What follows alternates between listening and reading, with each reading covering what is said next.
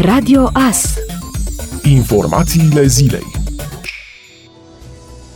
Efectul pandemiei se va vedea în anii viitori și în facturile de energie electrică, transmite Maria Mănicuță, director tarife rețea în cadrul autorității de reglementare în domeniul energiei. În ceea ce privește pandemia și situația prin care trecem azi, operatorii ne-au și informat asupra măsurilor și nicio măsură nu se ia fără să însemne traducere în bani. Ca atare este de așteptat un impact asupra tarifelor din anii viitori, nu din acest an. Se va întâmpla conform regulilor, companiile de distribuție finanțează aceste costuri din cashul lor propriu, dar să nu uităm că nimic nu e gratis pe lume. Eu am văzut în presă unele valori vehiculate de operatori. În tarifele aprobate de ANRE, de regulă, costurile acestea de sănătate și de securitatea muncii și igienă reprezentau sub 0,5% din cheltuielile totale. De acum mă aștept să fie un procent mult mai ridicat, cam 2%. Operatorii au anunțat la ANRE costuri noi, dar nu au prezentat încă documentația concretă, a mai declarat Maria Mănicuță. ANRE va verifica orice astfel de cost prezentat de companiile de energie din punct de vedere al corectitudinii cifrelor. Operatorii vor trebui să prezinte documente pentru a arăta că aceste costuri au fost introduse în condiții de necesitate și eficiență.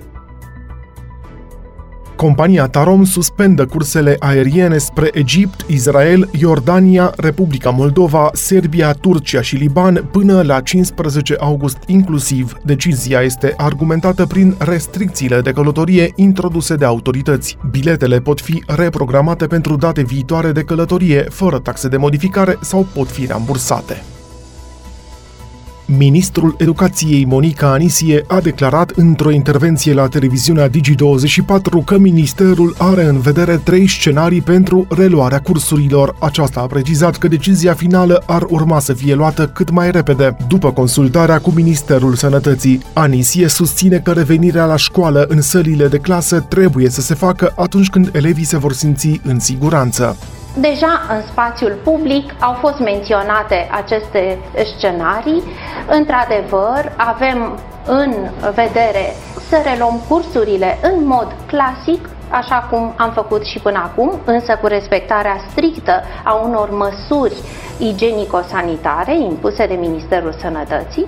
Există un alt scenariu hibrid, îi spunem noi, atunci când unii elevi sau studenți vor fi în sala de clasă și ceilalți vor urmări cursurile de acasă, urmând ca aceștia să facă uh, o rotație în săptămâna sau săptămânile următoare, depinde, uh, repet, de ceea ce Ministerul Sănătății ne va uh, spune în sensul acesta și în ultimul scenariu am prevăzut situația în care să învățăm online în continuare cursurile să rămână să fie desfășurate de acasă. Asta numai și numai în cazul în care situația epidemiologică o va impune.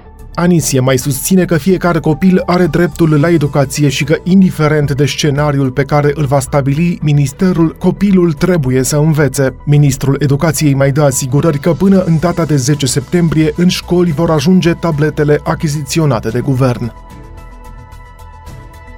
Un medic de la Spitalul Clinic Județean de Urgență Arad este cercetat disciplinar de către superiori după ce a postat pe Facebook imagini cu o secție inundată în urma ploilor abundente de la începutul lunii, el fiind convocat oficial în vederea desfășurării procedurii cercetării disciplinare. În documentul primit, medicului îi se reproșează faptul că a publicat pe contul său de Facebook imagini cu secția fizioterapie inundată în urma precipitațiilor abundente. Personalul are obligația de a apăra cu loialitate prestigiul SCJU Arad, precum și de a se abține de la orice act ori fapt care poate produce prejudicii imaginii sau intereselor legale ale acestuia, se mai arată în documentul primit de medicul George Pribac. Contactat de Ager Press, medicul cercetat disciplinar a spus că această acțiune împotriva sa este de represiune de tip stalinisto-comunist. El spune că nu se va lăsa intimidat și va continua să pună pe tapet problemele reale ale acestui spital. În noaptea de 12 iulie, fostul spital municipal municipal Arad, în prezent secție SGJU, a fost inundat în urma unor ploi torențiale care au afectat și numeroase locuințe din oraș.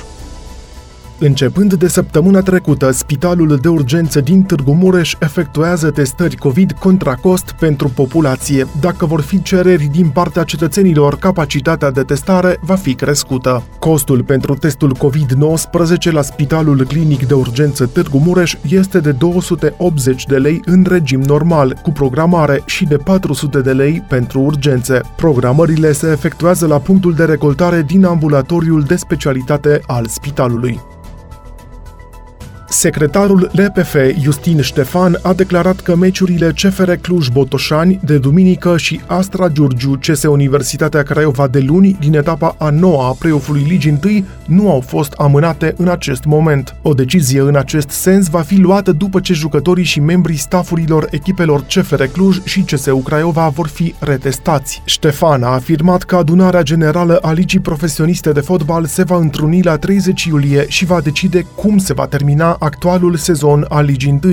În Liga 1, la trei cluburi au fost înregistrate cazuri de infectare cu noul coronavirus. Situația cea mai dificilă este la Dinamo, unde 15 jucători, membri ai staffului și oficiali au fost testați pozitiv, unii dintre ei având simptome ale bolii COVID-19. La CFR Cluj sunt 12 cazuri în cadrul clubului, iar la Universitatea Craiova un membru al staffului este pozitiv cu SARS-CoV-2.